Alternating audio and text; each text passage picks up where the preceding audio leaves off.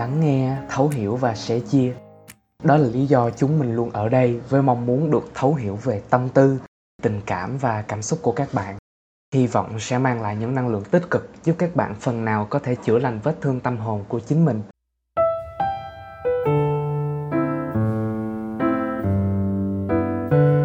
Chào mừng các bạn đã quay lại với podcast của Tâm lý học tuổi trẻ. Mình là Hoàng Phúc, là host của tập podcast hôm nay. Chủ đề tâm lý hôm nay mà mình muốn nói tới đó là điều gì sẽ giúp bạn vượt qua những tổn thương và nỗi đau tâm hồn. Mỗi người đều có cho riêng mình những cách khác nhau để vượt qua nỗi buồn hậu chia tay. Tuy nhiên, một số cách hiệu quả, trong khi đó một số cách lại không vượt qua nỗi đau theo hướng đúng đắn là rất quan trọng để giúp bạn sốc lại tinh thần và trở lại là chính mình. Chúng mình sẽ chia sẻ 10 cách để đối phó với nỗi đau và 10 hành vi cần tránh nữa nha.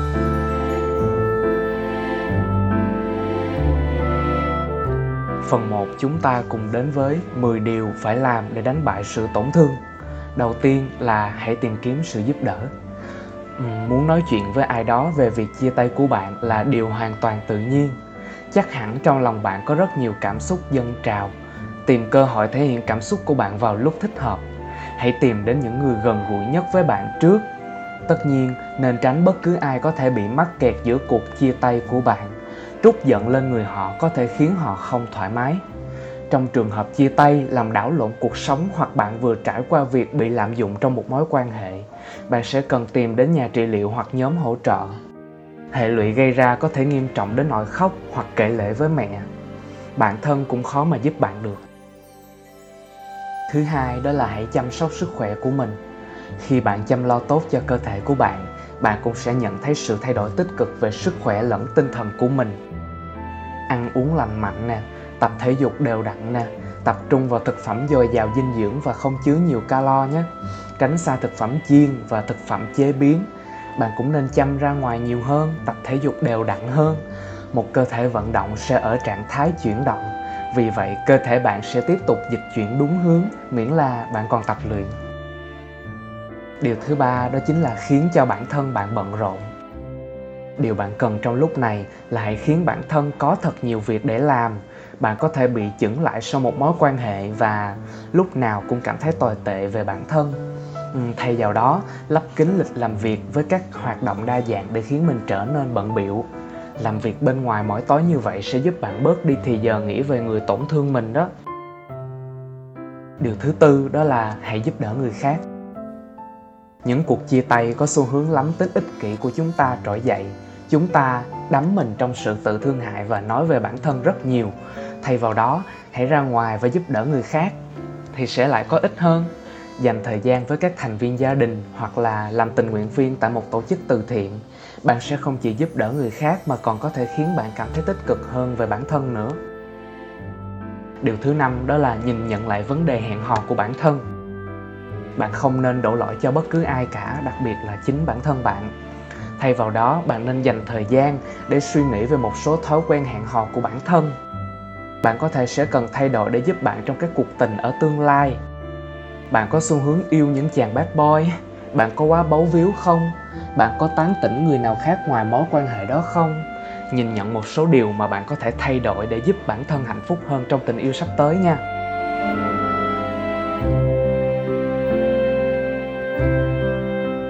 Tiếp theo, đó là điều số 6 điều số 6 là cứ khóc đi. Một số người cố gắng hết sức để không khóc hoặc cảm thấy tức giận về dấu chấm hết trong mối quan hệ của họ. Tuy nhiên, khóc là một phản ứng tự nhiên để cảm nhận một điều nào đấy. Bạn không nên cảm thấy tồi tệ về cảm xúc của mình. Trong thực tế, tốt nhất là dành một khoảng thời gian để khám phá cảm giác của bản thân.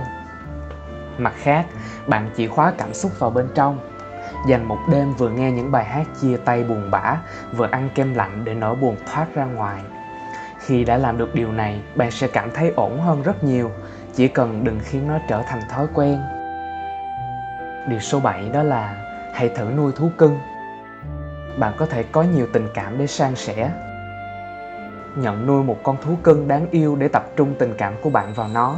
Bạn có thể yêu thương chú mèo, chó hoặc thằn lằn bạn mới mang về bất cứ vật nuôi nào mà bạn thích nhưng nên nhớ nuôi một vật cưng là đi cùng với trách nhiệm và cam kết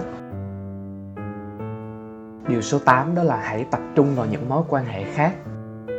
Yêu đương không phải là mối quan hệ duy nhất trong cuộc sống. Hãy nhìn lại tất cả các mối quan hệ gia đình trong cuộc sống của bạn. Bố mẹ nè, ông bà nè, anh chị em nè, bạn bè nữa. Dành thời gian nhiều hơn để phát triển các mối quan hệ đó. Điều số 9 đó là hãy thử sức với sự sáng tạo. Bạn cần tìm cách thể hiện bản thân một cách an toàn, sáng tạo sau khi chia tay. Một số người bắt đầu vẽ vời, nè, hát hò hoặc là viết lách. Bạn có thể nói về việc chia tay hoặc một loạt các chủ đề khác đang ảnh hưởng đến bạn ở thời điểm hiện tại. Cuối cùng ở phần 1 này là hãy bắt đầu một mối tình. Bạn nên ra ngoài và bắt đầu hẹn hò lần nữa khi đã sẵn sàng. Bạn có thể mất vài tuần hoặc vài tháng trước buổi hẹn hò đầu tiên. Nghiên cứu đã chứng minh chỉ có bạn biết rõ đâu là thời điểm thích hợp nhất.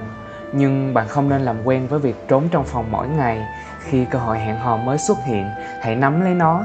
Mặc dù vậy, hãy chậm rãi và tự nhiên thôi, trước khi bạn yêu một lần nữa.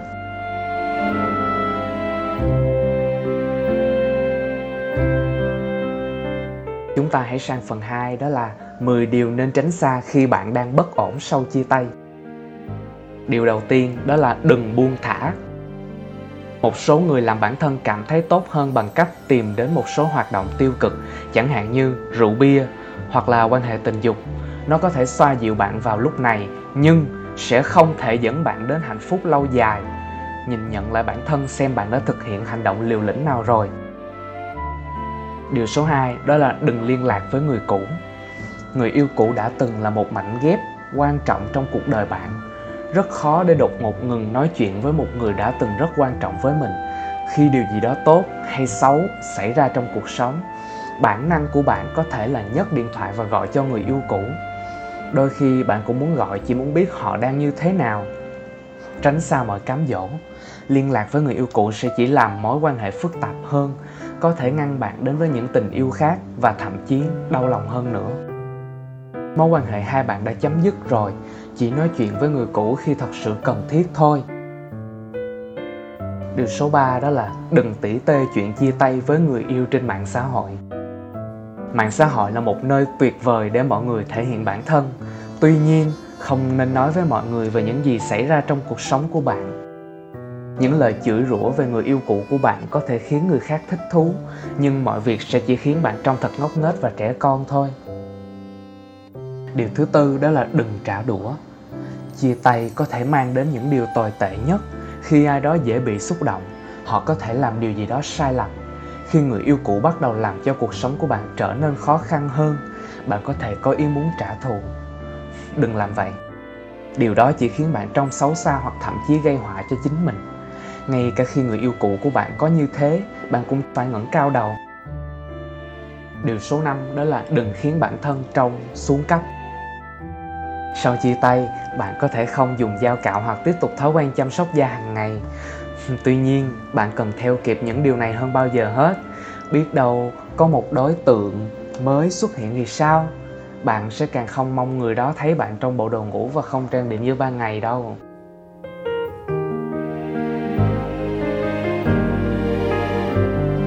Điều số 6 đó là đừng giữ khư khư những món quà và kỷ vật. Bạn và người cũ có thể đã tặng cho nhau những món quà trong suốt mối quan hệ. Các kỷ vật ấy sẽ trở thành một lời nhắc nhở với mối quan hệ của bạn. Bạn có thể thích một đôi giày hoặc một món trang sức nhất định nhưng bạn không nên đeo những món đồ đó vì nó sẽ gợi nhắc liên tục về mối quan hệ đã qua. Tiếp theo, đó là điều số 7 đó là bạn đừng khép mình lại. Sau khi chia tay, thế giới có thể trông đáng sợ và không mấy thân thiện.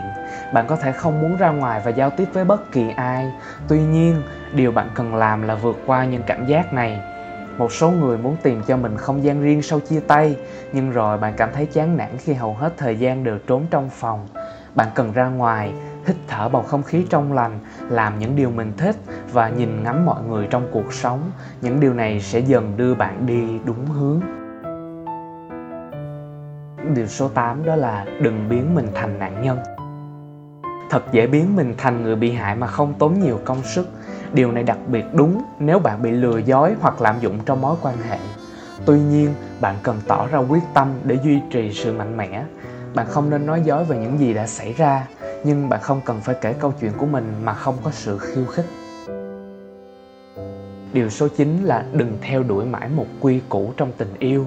Nhiều người không may mắn trong tình yêu có thể nhận thấy rằng họ có xu hướng lặp đi lặp lại những sai lầm tương tự. Bạn cần kiểm điểm lại những sai lầm này và thay đổi. Trong một vài trường hợp, bạn sẽ cần nhận sự trợ giúp đặc biệt để hỗ trợ bạn thông qua các vấn đề cá nhân cuối cùng đó là điều số 10 đừng vội vàng tìm người thay thế. Một số người chữa bệnh đau lòng bằng cách lao vào mối quan hệ tiếp theo. Trong khi bạn muốn đi chơi và hẹn hò, bạn sẽ không muốn có một mối quan hệ lâu dài với người khác ngay lập tức. Hãy dành thời gian để làm quen với ai đó, cho phép mọi thứ diễn ra tự nhiên. Nếu không, bạn chỉ khiến bản thân đau lòng một lần nữa. Vài dòng cuối về vượt qua tổn thương để hạnh phúc hơn những lời khuyên này giúp bạn vạch ra một con đường đúng đắn cho cảm xúc và đời sống tình cảm sau những rạn vỡ. Chia tay không phải là kết thúc, đó là sự khởi đầu cho những điều mới mẻ và thú vị. Bạn hãy vững lòng tin như vậy nhé.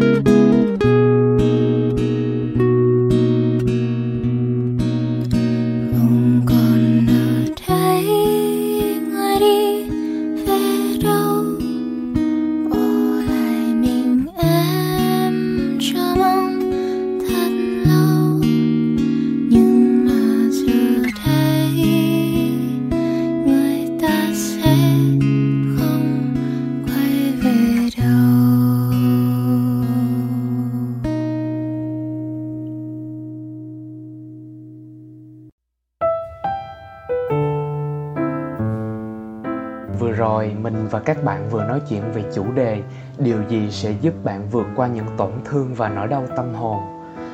Nếu một lúc nào đó các bạn cảm thấy thật mệt mỏi, bất lực và mang trong mình nhiều tâm tư nhưng không biết nói ra cùng ai, thì cứ ghé đến và bày tỏ với chúng mình nha.